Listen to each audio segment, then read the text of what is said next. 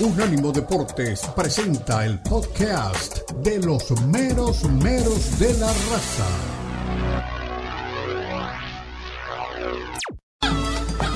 Llegan los meros meros de la raza. El poeta Leo Vega, Omar Orlando Salazar y Lalo Leal nos brindarán una perspectiva suspicaz sobre los últimos acontecimientos en la Liga M X, las principales ligas de Europa, América Latina y la M L S, porque son los meros meros de la raza en Unánimo Deportes.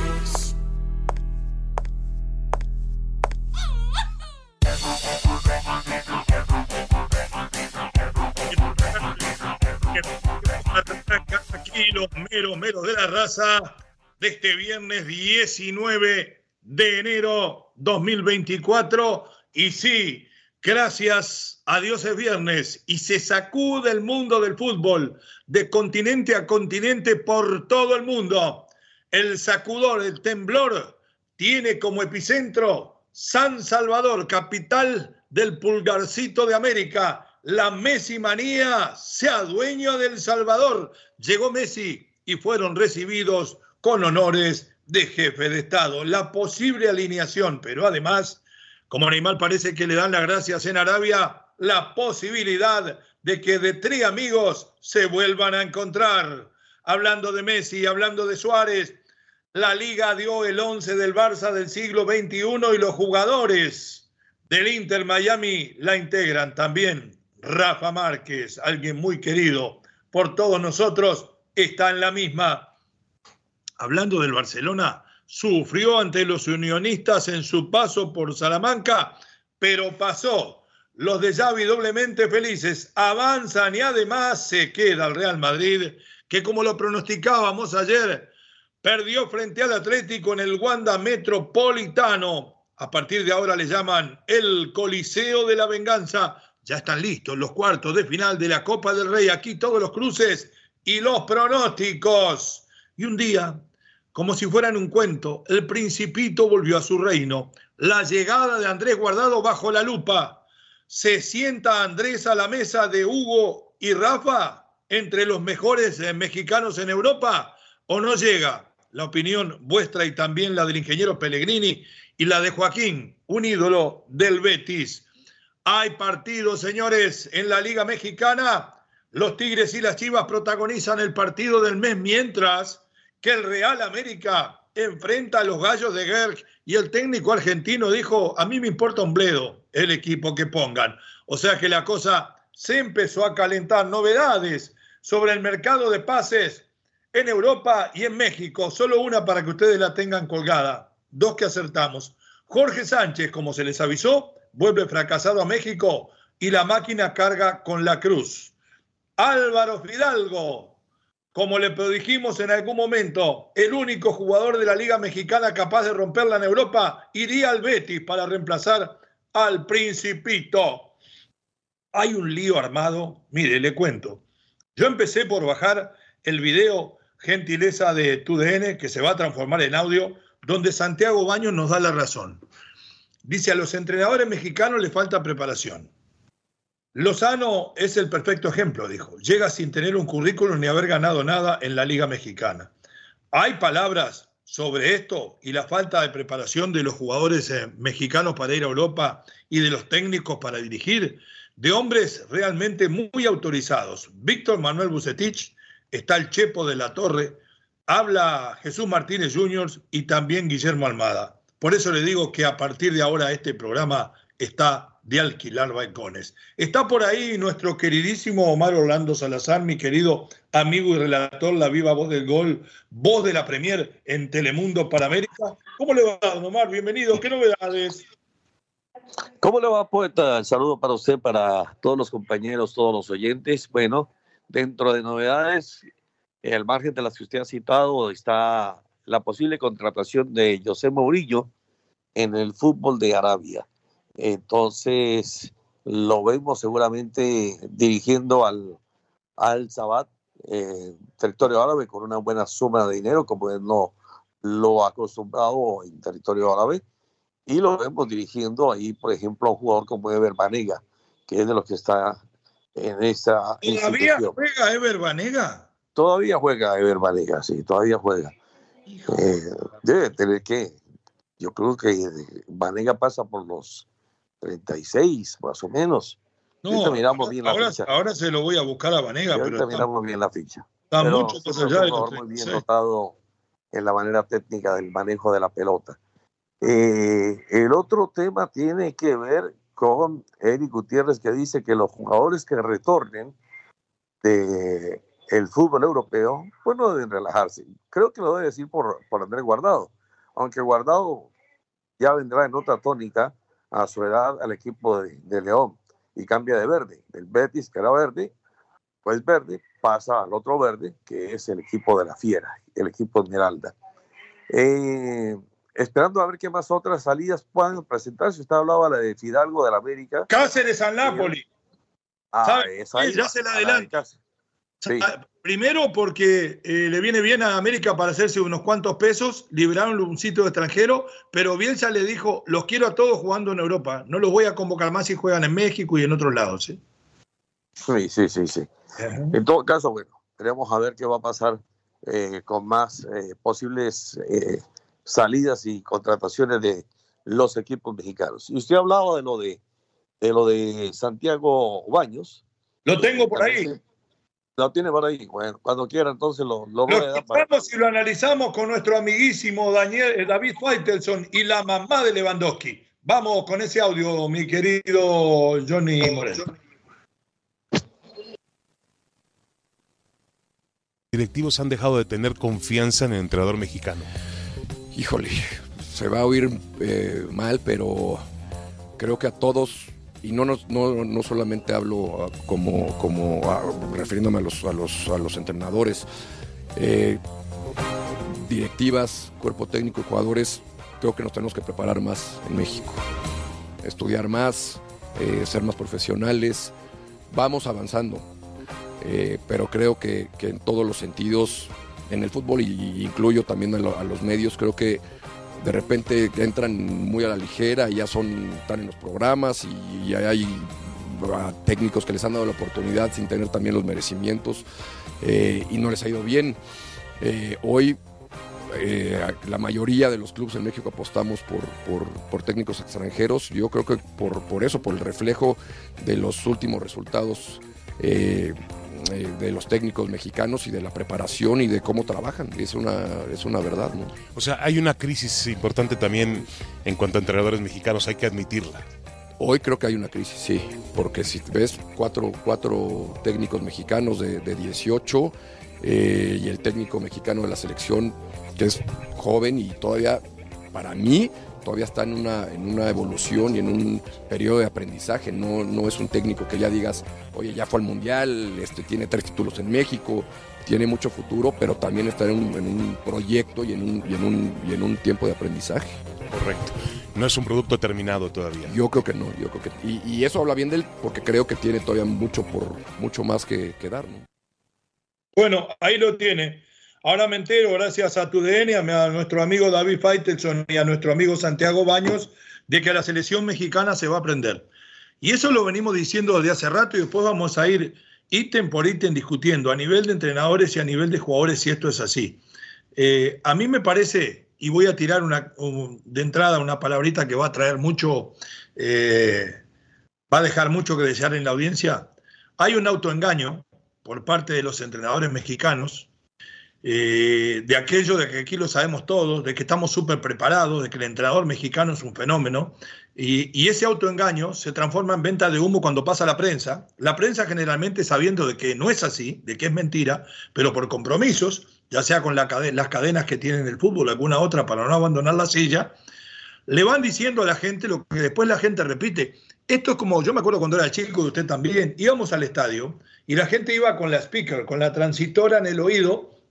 Entonces, mientras José María Muñoz, Víctor Hugo Morales, Alberto Kessman, Carlos Solé, eh, Perea en Colombia, relataban el gol, la gente lo miraba y después que terminaba la celebración, opinaban del gol por lo que decía el relator. Y la gente es igual. Y no solamente en México, pasa en Uruguay, en Argentina, en Colombia. La gente, el periodista, además de, de las otras funciones que cumple el entretenimiento, tiene una obligación social que es la de crear opinión. Entonces, si usted sabe que le está mintiendo, o por el ego de decir mi país también puede, le crea una imagen que es mentira, después anda todo el mundo diciendo por ahí que los, los técnicos extranjeros vienen porque son regalados y que los mexicanos no trabajan por caros. No es que no trabajan por caros, no trabajan por mediocres, Omar, la mayoría, habiendo técnicos buenos, pero la mayoría se hunden en la mediocridad y se recuestan en lo que dice la calle para defenderse sin prepararse y sin tener la capacidad. Perdone que vaya por ahí, lo escucho. Sí, ese es un tema que aquí hemos hablado de manera permanente, la incapacidad de los técnicos mexicanos para dirigir, por lo menos ahora, porque con anterioridad de pronto se han notado más, ha habido más. Entonces significa varias cosas. El último entrenador mexicano ganador de la liga o exitoso con la selección. Creo que es la misma persona, ¿no? Sí. Primero hay que hablar entonces... En ese es Miguel Herrera, por más que le duela a algunos. Exitoso con la selección y ganador en la liga. Porque ahora van a decir que el Tuca es mexicano, que la Volpe es mexicano. Está bien, yo soy eh, ecuatoriano. Pero la verdad que ha sido Miguel Herrera nada más. Sí, bueno, hay catorce técnicos, y voy a entrar a citarlos, que han dirigido en el fútbol de Europa. Y con eso... voy llevando en el contexto lo que quiero manifestar. Los catorce técnicos son Javier el Vasco Aguirre, que todavía continúa vigente. Hugo Sánchez, que ahora es comentarista de, de E S P N. Ignacio Ambriz, que hace rato, eh, por lo menos un, unos buenos meses, no sabemos de él. Benjamín Mora, que estuvo dirigiendo al Atlas sin pena ni gloria. Eh, está también... el técnico eh, Antonio Torres Servín, ¿sí? Ahora N N, porque no sabemos dónde ande. Rafael Loredo, Raúl el Potro Gutiérrez. Pero Fede, ¿esto dirigieron en Europa o dirigieron en la Liga? Dirigieron en Europa, ¿sí? El, el Potro estuvo dirigiendo en, en Europa. Sí, sí, sí. A ver. ¿Sí? Eh, Jacques Pasi. Nombre extranjero, pero... sí, ha dirigido selecciones en el exterior también, ¿sí? Roberto Hernández. ¿Eh? Carlos de los Cobos, que también ha dirigido en Centroamérica y en la M L S. Bernardo Cueva, Oscar Michel y Rafa Márquez, que está ahí en el equipo del Barcelona. Pero los técnicos mexicanos han dejado de ir a Europa para prepararse. Ya no solamente para dirigir, sino para prepararse. Y los que van para la preparación son eh, muy escasos y se toman un par de semanas, si acaso, eh, para ver un entrenamiento del, del Real Madrid, del Atlético de Madrid, de Guardiola en el City. Y después con eso, como se los dije, como fue en su momento y al cual le tengo tremendo aprecio, pero no me vendió humo con eso, o Paco Palencia o el mismo Rafa Puente, se sacan tres fotos. Y, y, y porque estuvieron en Europa, en España quince días, ya se sienten autorizados. Y ayer yo lo decía en broma, yo los compañeros de mi otra cadena. Pero entonces yo que me paso eh, ciento veinte días al año en Europa, estoy para dirigir selección mexicana. Es una tontería pensar eso. Y yo no voy a Europa a pasear, voy a trabajar en fútbol. Pero estar o ir a Europa no lo autoriza solamente a eso. No hay preparación, pero además no hay capacidad, Omar. Después vamos a seguir escuchando a entrenadores y vamos a seguir discutiendo sobre el tema. Somos los meros meros de la raza. Estamos en Unánimo Deportes Radio. tres cero cinco, seis cero cero, cero nueve seis seis, el número de contacto con nosotros. Hoy nos van a pegar más que nunca, pero no hay problema. Jamás dejaremos de decir la verdad. Ya volvemos. En breve continúan los meros meros de la raza en Unánimo Deportes.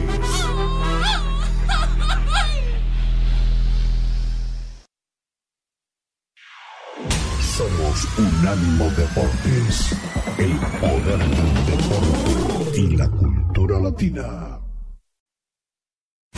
Continúan los meromeros de la raza en Unánimo Deportes.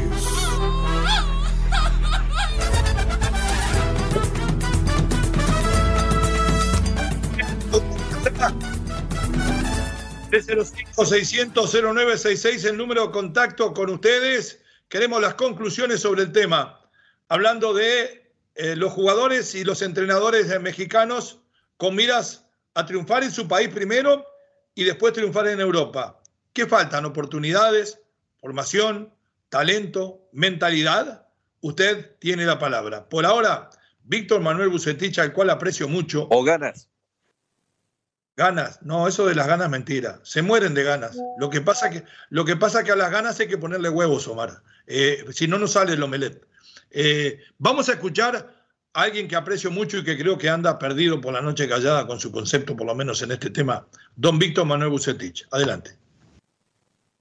Todo esto, pues es evidente que eh, parte de, de esa culpabilidad, se la puedo decir, achacar a que la federación debería de hacer algún programa también para estar promoviendo y preparando lo que es al técnico que va a ser eh, el día de mañana profesional. Deberían de dar cursos, deberían de dar becas, deberían de buscar alternativas de crecimiento para sentir exactamente con nuestra gente lo que es eh, el estar manejando lo que es nuestro fútbol, ya que conocen perfectamente bien a, pues a to- toda la infraestructura y la idiosincrasia que tiene nuestro país. Y también, por supuesto, por parte de la federación también se tiene que ver que los técnicos que vengan a participar en nuestro fútbol sean gente capacitada. No estoy en contra de ellos, pero sí creo que es muy importante que se tome la decisión de traer gente capacitada para incrementar el nivel de nuestro balompié, seleccionar mejor a los técnicos, así como tenemos que seleccionar perfectamente bien a los jugadores. Así es que creo que es una tarea. Y también si le seguimos sumando, eh, tendríamos que... Eh, tener esa participación por parte de los clubes que también manden a sus gentes que trabajan en fuerzas básicas a capacitarlos, a becarlos, a que tengan esa, ese conocimiento que se requiere para poder eh, preparar de una mejor manera eh, y que venga precisamente la gente, como lo hacen las grandes empresas que mandan a sus C E Os, los mandan a capacitarse bueno. a Harvard, a, a todas las grandes universidades. Hasta por ahí nomás, porque ya está. Buce, te fuiste muy lejos. Harvard, eh, a, a Connecticut, a, a las mejores universidades del mundo o, o de Estados Unidos, es verdad. Le voy a matar aquí la ilusión. Primero, y usted estaba hablando más recién fuera de micrófono, si charlábamos, en México hay cursos, y hay cursos muy buenos, y hay becas también. Entonces, no pasa por ahí. Porque ¿sabe por qué le digo que no pasa por ahí? Y yo se lo decía también fuera de micrófonos, los entrenadores que vienen a México son principalmente rioplatenses, y en algún caso ha venido Osorio como colombiano, que se preparó en Inglaterra, también mirando por una ventana y así le fue. Pero digo, todos esos técnicos exitosos que vienen del Río de la Plata y de Brasil como Jardín, ¿eh? no fueron a estudiar a Europa, nadie les paga una beca. Se prepararon en sus países, sabe cuál es la diferencia y se me enojan, vivieron el fútbol de verdad. El fútbol rioplatense y el fútbol brasileño es la esencia del fútbol, no solo de América, sino del mundo. Porque después con dinero, después con preparación, con preparación física, equipararon las glorias de estos países. Pero el principio, donde el fútbol era más que empírico y donde que jugaban los que sabían, ganaban por muerte, pero además no ganaban y siguen ganando solamente por habilidad. Ganan por mentalidad. Ese es el tema. Mándelos donde quiera. La categoría, decía don Luis Garisto, Dios lo tenga en la gloria, no se compra en la farmacia de la esquina ni se la regalan en ninguna universidad. Ese es el tema, Mar. Perdone que me ponga así. No, no, no tengo por qué perdonarle. Al contrario. Ratifico. Alguien me tiene que perdonar. Eh, seguramente que habrá algunos que no les gusta que les digan las verdades. Pero esto es una absoluta verdad. ¿Qué beca, una... ni beca? Eh, claro, y además lo dice gente muy avesada, muy experimentada. Yo respeto muchísimo el concepto de Víctor Manuel Bucetich. Porque no quieren reconocer la verdad. Y Bucetich es un tipo que sabe. Lo único que claro sabe que es sí. Pasar los años. Él sabe, él está preparado. Pero sí. Además, porque lo trae en su genética. Revise de dónde vino la a, familia. Apunta Bucetich, apunta Bucetich a, también a que la federación, la misma liga, no le da oportunidad porque no hay la promoción de técnicos, no hay la capacitación de técnicos, pero uno encuentra que sí hay institutos. Yo se lo decía y usted lo ratificaba ahora aquí al aire, eh, internamente, que había visto algo sobre el INDES, creo que así se llama, el instituto donde se forman los entrenadores donde, o donde deberían formarse entrenadores en el fútbol mexicano. Y yo creo que por ahí, hoy por hoy, no han pasado la mayoría de los que tenemos Eh, yo creo que Miguel es, es un entrenador empírico, pero lo ha hecho bien.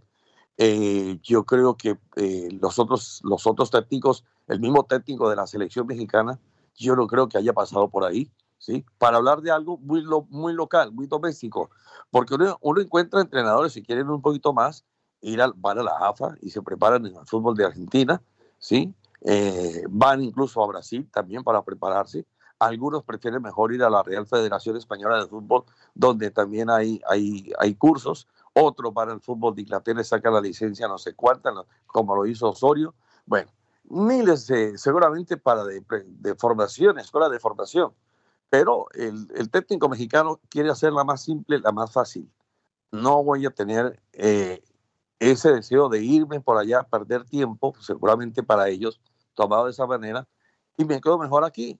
Y voy a y voy y eh, asisto a un par de entrenamientos o tomo algunas notas y ya con eso pues me postulo para ser entrenador de algún equipo. Y si me dan la oportunidad pues la aprovecho. Pero resulta que la mayoría no lo han hecho de esa manera. Han sido ¿Quiénes han sido, Omar, los mejores técnicos en México y los que han triunfado en Europa? Usted dio la lista de todos los fracasos.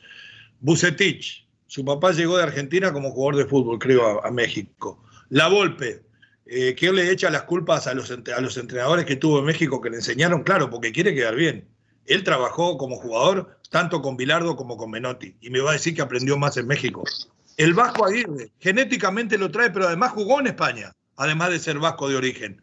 Y fue a España y ha triunfado hasta ahora. Entonces hay realmente una relación, una relación entre los países que verdaderamente, donde se juega el fútbol de verdad, aunque se juegue... Eh, menos vistoso, pero que se vive el fútbol como hay que vivir, con el fútbol en la sangre, eh, se vive como jugador hasta desde el potrero, en México se vive como hincha hasta desde la cancha, ese es el tema, eso es lo que está faltando, mamar el fútbol de verdad y llevarlo en las venas y la mentalidad que no tienen, que me perdonen.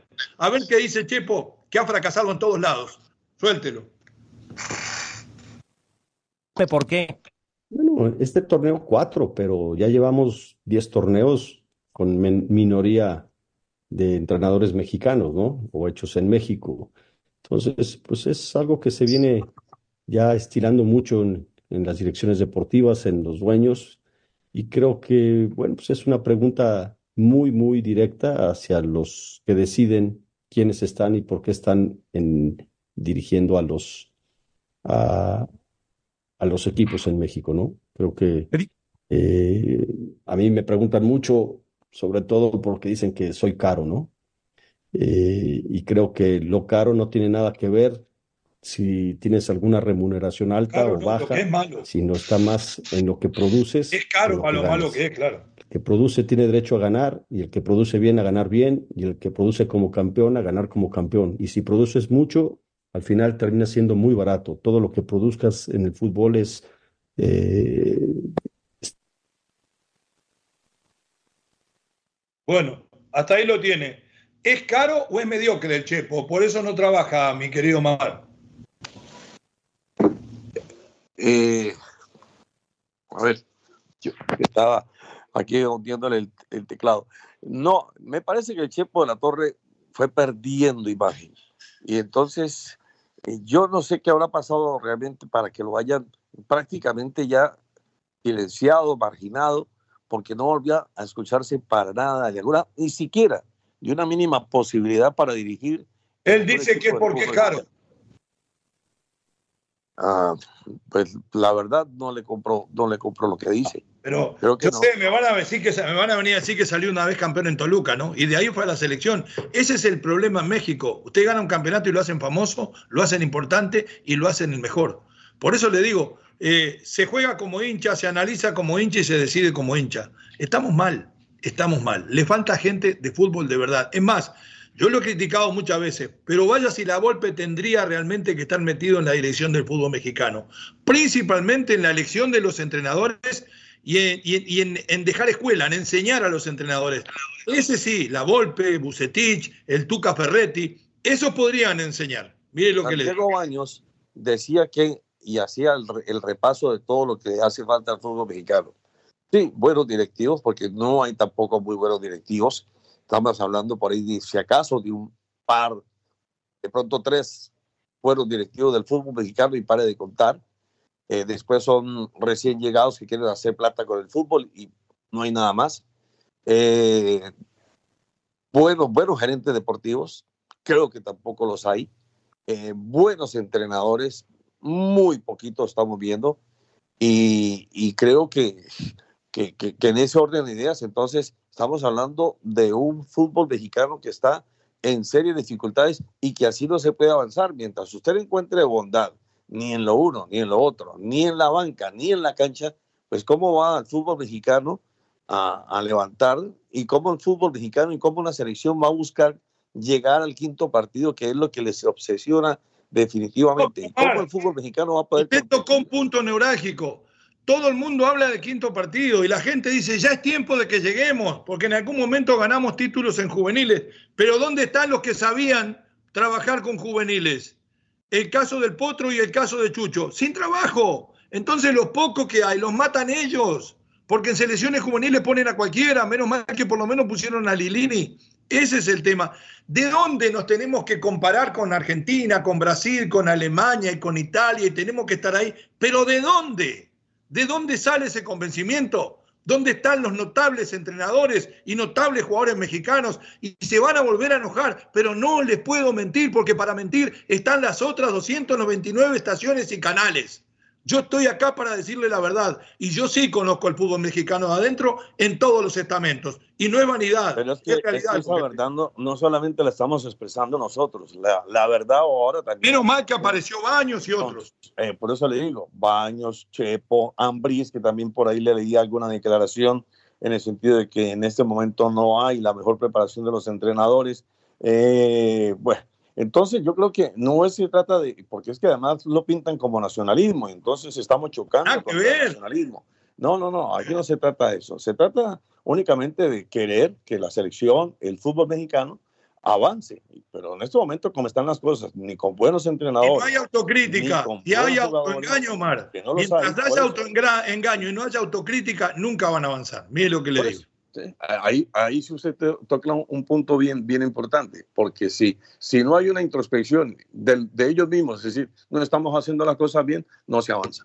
No, usted le dice la verdad y es el enemigo público número uno de un país al cual amamos, mire lo que le digo. Si no, no, no tendríamos familia, no trabajaríamos como trabajamos en México en fútbol, es la realidad. Apostamos al jugador mexicano. En mi institución en España tenemos tres mexicanos, ¿cómo no voy a creer? Pero les tengo que decir la verdad. Pausa, ya regresamos en Los Meros Meros de la Raza. En breve continúan Los Meros Meros de la Raza en Unánimo Deportes.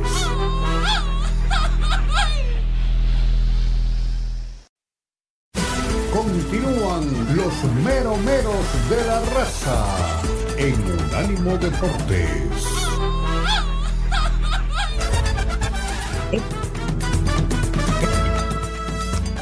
Menos Menos de la Raza, Unánimo Deporte, tres cero cinco, seis cero cero, cero nueve seis seis, el número de contacto con ustedes. Y la crítica no es para destruir, es para construir y damos soluciones. Y se las dábamos. Los Chucho Ramírez, los Potro Gutiérrez, deben de volver a las selecciones juveniles, porque ya mostraron que saben el camino.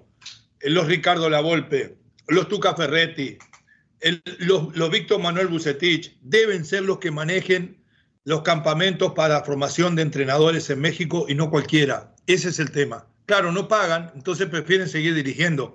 Hay que poner en los cargos gente que sepan. Y esos que ya encontraron el camino, mañana un Vasco Aguirre, si vuelve, les pueden enseñar cuál es, les pueden mostrar una luz. No precisa que los manden a todos en Europa, pero hay que ponerle gente capacitada. Lo decía alguna vez Hans Losmann, mi padre futbolístico, entrenador alemán, me decía, ¿sabe cuál es el problema? Que ustedes los entrenadores en Estados Unidos aprenden más rápido a enseñar que a aprender. Primero hay que aprender a aprender. Estos ya aprendieron a aprender, ya saben. Ahora tienen que enseñar, porque son los que saben, no los que están aprendiendo. ¿Cómo va a ser un principiante el técnico de la selección? ¿Qué les va a enseñar? ¿Qué les va a decir a los jugadores de Europa que entrenan con, jugadores, con entrenadores de otra categoría, Omar? Eh, ahí, ahí es a donde lo que yo voy. ¿Qué le puede decir? Ahora está... ¿Mm? Usted ahora está con, con, un, con un equipo en España Y otro en Gibraltar, y uno en México y uno en Inglaterra. De todos soy vicepresidente deportivo. Es porque ah, no sé nada de esto, porque son tontos los que invierten. Solamente es. los que, los que opinan. Son inteligentes. Sí, pero ¿sabe? El fútbol de España en algún momento tenía más entrenadores eh, de otras regiones de Europa que sí. mismos técnicos españoles. Balcanes, por ejemplo. Uh-huh. Bueno, entonces eso cambió. Eso cambió mucho. Eh, des, hace por lo menos unos, ¿qué le digo yo? quince o veinte años, donde comenzaron a prepararse más entrenadores nacionales y comenzaron a darse frutos y aparecieron varios técnicos. Claro, tuvo un desprendimiento, ¿no? A raíz de lo que hizo en el, en el Barcelona eh, el, el, el fútbol balcánico, que influyó demasiado allí, demasiado. Claro. Perfecto. Entonces, ahora, sí, termine nomás. Vamos a, a pasar, a partir de allí hubo muchos entrenadores que comenzaron a, a tener, se hizo escuela y cambió mucho la fisonomía del fútbol español. Mire, le voy a decir más para que usted vea. En España, usted para dirigir un equipo como el mío de tercera división tiene que tener la licencia UEFA Pro nivel tres. Es la máxima, es la que tiene el técnico de la selección nacional. Si no, usted no puede dirigir. Así venga de Sudamérica, venga de donde venga. Si usted viene de Sudamérica a dirigir en primera, puede, puede trabajar con el equipo, pero tiene que figurar un técnico con esa graduación. Pero los españoles distribuyeron por todo el país estos cursos manejados por entrenadores de gran experiencia y de gran éxito. Eh, eh, eso es lo que hizo que se regara esto. No es cualquiera, no es Sergio González, y no se lo tome si se llama Sergio González a mal, que va a dar un curso de entrenadores porque sacó la licencia A. No, no. Son tipos que han triunfado en el fútbol. Un Luis Aragonés en su momento, un Vicente del Bosque. Esa es la gente que se siente y le dice lo que hay que hacer. No estos cuatro pelagatos que porque estudiaron el curso en la universidad le van a decir qué hacer. Porque no es solamente enseñar a trabajar, es enseñar el camino del éxito. Claro. Ese es el asunto. Ahora, ha, crecido, ha crecido tanto la evolución del, del técnico español que ahora hay técnicos exportados Exporta. a otras partes del mundo. En la Liga Premier hay Omar. técnicos como Arteta, como el mismo Guardiola, ¿sí? Estamos Omar, de, le voy de a decir acá, no hay propaganda porque no voy a nombrar los equipos. A mí me ha tocado en España tomar la decisión de reemplazar un técnico y le pido a mi inteligencia deportiva, que tengo cuatro o cinco personas que la hacen, acérquenme el currículum de algún entrenador que tenga licencia UEFA Pro y que haya sido exitoso. En un día me acercan doce para trabajar en tercera división, que han sido exitosos en el ascenso. Eso no existe en México. Pero no solamente es problema de jugadores, de técnicos, es problema de la formación de jugador, donde también en la formación trabaja cualquiera. Alguien que trabaja bien es el Grupo Pachuca. A ver qué dice Jesús Martínez junior Suéltelo. Ha triunfado tanto en Europa, pero hoy en día veo un poco más comodino la situación, Alex. Pero pasa, pasa exclusivamente por, por la comodidad, ¿tiene? La zona de confort del futbolista, o tiene parte también, Jesús, el tema de ¿cómo se están formando jóvenes? Esa es la en mentira México. Y te lo pregunto más grande, estás, la zona ¿no? de confort. Este de lleno en, en una institución y conoces muy bien otra. Sin duda. Yo, yo creo que también hay que decirlo, Alex, de, que nos hemos quedado un poco cortos.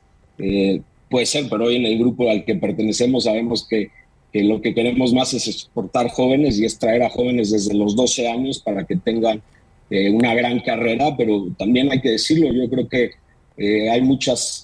Eh, soluciones que podemos dar para darles esas herramientas a los jugadores y que puedan ser vendidos este, m- más pronto a Europa. Yo creo que eso nos falta un poco de parte de nosotros, pero también creo que va un poco más en el hambre, porque si me hablas específicamente de lo que ha hecho Andrés Guardado, es, es una carrera impecable, ¿no?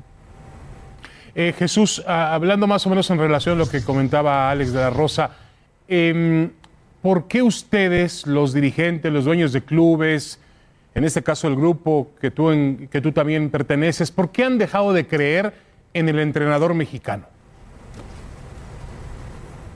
Yo creo que hay entrenadores mexicanos muy buenos, David, y, y te lo digo porque yo eh, hace dos, dos proyectos estuve con, con Nacho Ambriz, y estuvimos tres años y tuvimos resultados muy interesantes, el cual yo veía que era un candidato natural para la selección, siendo lo que fue él como jugador y como entrenador. Eh, yo, no, yo no quisiera hablar más del, del, del director técnico mexicano, porque sabemos que hay directores técnicos muy, muy preparados y que muchos de ellos han ganado títulos. Todo el caso, no, no quiero dar nombres, pero Este, sabemos eh, que hay entrenadores muy importantes y, y yo, no, yo no diría que dejamos de creer, ¿no? Yo creo que uno nunca busca el tema de la nacionalidad, si busca un proceso y un estilo de juego. Yo, yo creo que para nuestro equipo, el tema de Jorge Baba, con lo que demostró en, en Uruguay y con su forma de manejarse y su forma de jugar al fútbol, hoy creo que es el mejor indicado para llevar un proyecto hacia el dos mil veinticinco. Ahí, pero yo creo que hay unos directores técnicos muy... Y está corroborando Jesús Martínez lo que yo le digo. Los pocos que hay en México, el mismo mexicano se encarga de matarlos. Nacho Ambriz desaparecido, Potro Gutiérrez, Chucho Ramírez no trabajan más con selecciones juveniles, y hasta el mismo Hugo Sánchez ganó una vez dos títulos, lo quemaron en selecciones y nunca más le dieron la oportunidad en ningún lado. Ese es el tema. Pero además, cuando le pregunta por los jugadores y la zona de confort, le dice, no es el principal problema, la malformación del jugador. Y le voy a decir otra, otra cosa que después vamos a corroborar no más adelante. Al jugador mexicano, además de que está mal formado, porque a no ser en, en equipos como Pachuca, donde usted ve la mayoría de los entrenadores de la formativa son argentinos, uruguayos, colombianos, como Chitiba, que estuvo muy mucho tiempo y creo que todavía está. En los demás lugares ponen a cualquiera, ponen al más barato. Entonces así nunca van a formar. Ese es el tema. Nos vamos a ir a una nueva pausa. Al regresar, volvemos con la palabra de Guillermo Almada, la opinión de Omar Orlando Salazar, y ya estamos esperando al gran Lalo Leal. Ya volvemos. En breve continúan los meromeros de la raza en Unánimo Deportes.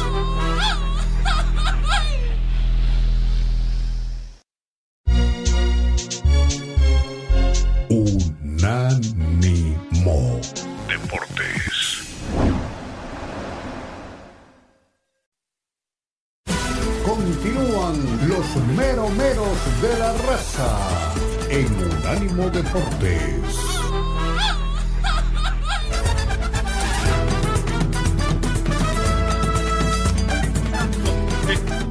Los meromeros de la raza en Unánimo Deportes Radio, tres cero cinco, seis cero cero, cero nueve seis seis, el número de contacto con usted. En un ratito, nada más, en aproximadamente trece minutos, vamos a imagen. Estará Lalo Leal, Israel de Gesa por ahí con nosotros. Hoy Huguito Carrión tiene el día libre porque cumplió año en el día de ayer y lo dejamos descansar. Vamos a terminar de encontrar los problemas y también las soluciones. Ya hemos dado soluciones aquí, que los que saben son los que impartan los cursos de entrenadores. Ahora vamos también a los jugadores, a la formación de los jugadores. Y hay otro problema en México, que es eh, muchas veces que se eligen por extracción social, cosa que en otro país no existe. Usted muchas veces para llegar a México a jugar en los juveniles de las Chivas, de la América, tiene que tener un montón de dinero para poder pagar la cuota. Eso en mi país no existe, en Argentina no existe, en Colombia no existe, en España no existe, en Alemania tampoco. A ustedes, bueno, lo seleccionan y lo empiezan ya a solventar con un viático para que usted pueda venir y empezar a, el proceso de formación. Entonces terminan jugando los que pueden pagar y a veces quedan por el camino los que sienten el fútbol en el alma, los que juegan en el llano, los que juegan en el potrero. Esos que después se transforman en hinchas sienten muchas veces mucho más el fútbol que aquellos fresitas que alguna vez llegan a jugar en primera, y no lo digo despectivamente, lo digo para ubicarlo. Escuchemos a Guillermo Almada, un entrenador exitoso en Uruguay, en Ecuador, en México, de esto no cabe duda, codiciado por la selección de Uruguay en su momento, por la de Ecuador, por la selección mexicana, la cual se le fue ofrecida y después no se le confirmó. ¿Cuál es el problema, mi querido Guille, hermano del alma del jugador mexicano? Adelante. Hacerlo creer al futbolista mexicano, eh, quizás le, le, cuesta, le, fal, eh, le cuesta más que al uruguayo o al argentino en, en convencerse que las condiciones de ellos pueden ser desequilibrantes, ¿no? Generalmente le es... falta fortaleza. Le falta fortalecerse mentalmente, y a medida que va pasando el tiempo van creyendo, pero precisan mucho respaldo este, y, y muchos minutos para generar esa confianza que a veces quizá en, en el Río de la Plata este, la vemos más rápidamente, digamos, este, por las condiciones. Bueno, ahí lo tiene. Eh, y lo puso en el punto justo, y aquí entro en lo que yo le decía. Eh, en la vida, siempre decimos, hablando del fútbol, eh, se juega como se vive. Por eso, en Argentina, en Uruguay, en Brasil, en Colombia, en Ecuador, en donde sea, y esto no es clasista lo que le voy a decir. Generalmente, cuando empezamos a jugar al fútbol, lo hacemos porque es la forma de salvarse. porque es la forma de transformarse en un profesional y hacer un futuro venturoso para uno y para la familia. En cambio, como le decía, en México muchas veces, en la mayoría de los equipos hay que pagar para jugar. A nosotros de chicos nos ayudan para que podamos jugar. Entonces, como le digo, eh, y no vamos a hablar de que la gente que no tiene dinero es maleducada, ni que la, que la que tiene dinero es cobarde. No, no, no pasa por ahí. Hay gente con dinero muy valiente y hay gente muy pobre y muy educada.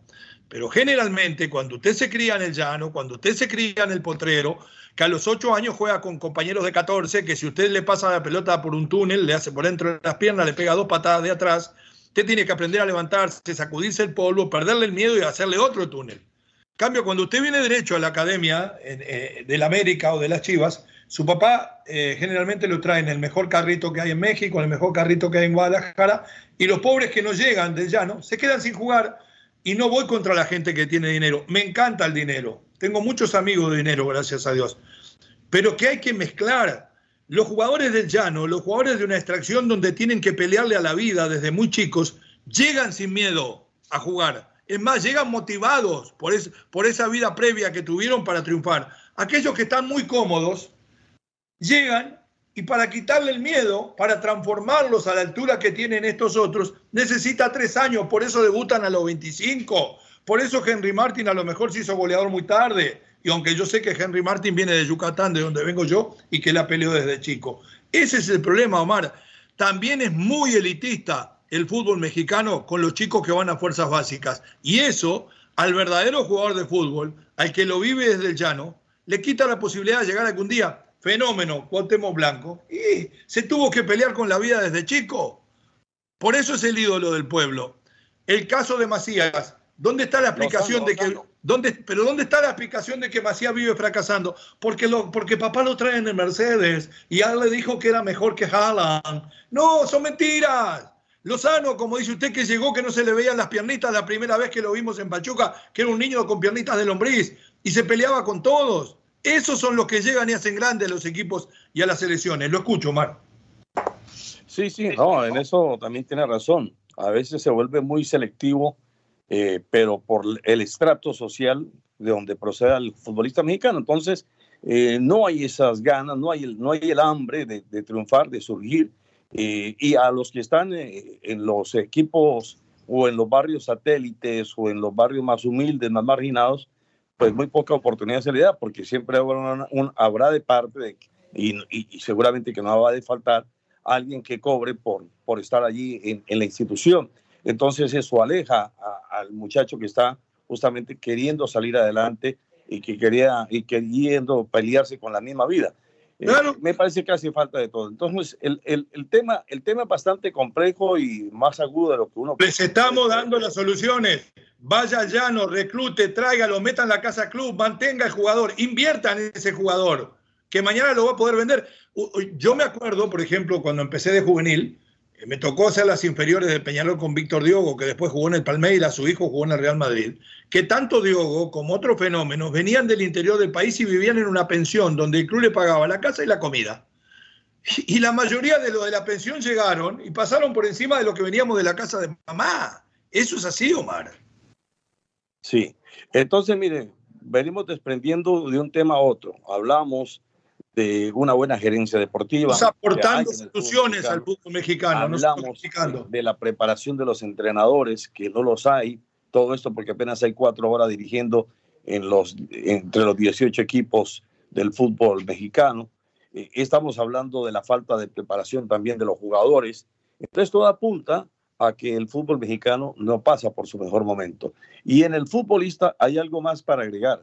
Aparte de la formación, de, de la buena base que debe tener, también debe existir, y en esto sí es un poquito más científico, la parte genética, la parte... Correcto. Para poder que el futbolista mexicano compita, porque eh, que no necesariamente sea el jugador menudito, que no sean el, el Capito, jugador liviano, tierno. Exacto, liviano, flojito de pierna. No, entonces hay que tra traer un, un proceso realmente muy, pero muy revolucionario. Pero hay que alimentarlo desde la base, prepararlo desde la base, agarrarlo a los doce, trece años, meterlo en el club, terminar de formarlo físicamente y darle la alimentación adecuada. Eso es todo, Mara. Bueno, Entonces, sí, no, definitivamente. Se plantean soluciones. ¿Quién, quién hace algo por las soluciones? Tiene que ser la misma federación, tiene que ser la misma Liga M X. No hay otra, no hay otra institución. Yo Perfecto, que... vamos a ir a la pausa, Omar. Vamos a meternos en el periodo de pases. Cáceres al Napoli, Brian Rodríguez y Álvaro Fidalgo dejan el América, uno a Peñarol, el otro al Betis. Jorge Sánchez, como se lo anunciamos, vuelve fracasado a jugar a Cruz Azul. Somos los meros meros de la raza, Unánimo Deportes en todas las plataformas en cinco minutos. Ya regresamos. Continúan los meros meros de la raza en Unánimo Deportes.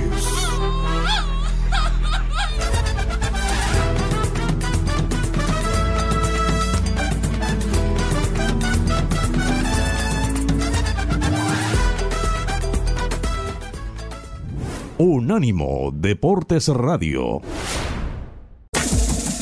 Este fue el podcast de los meros meros de la raza, una producción de Unánimo Deportes.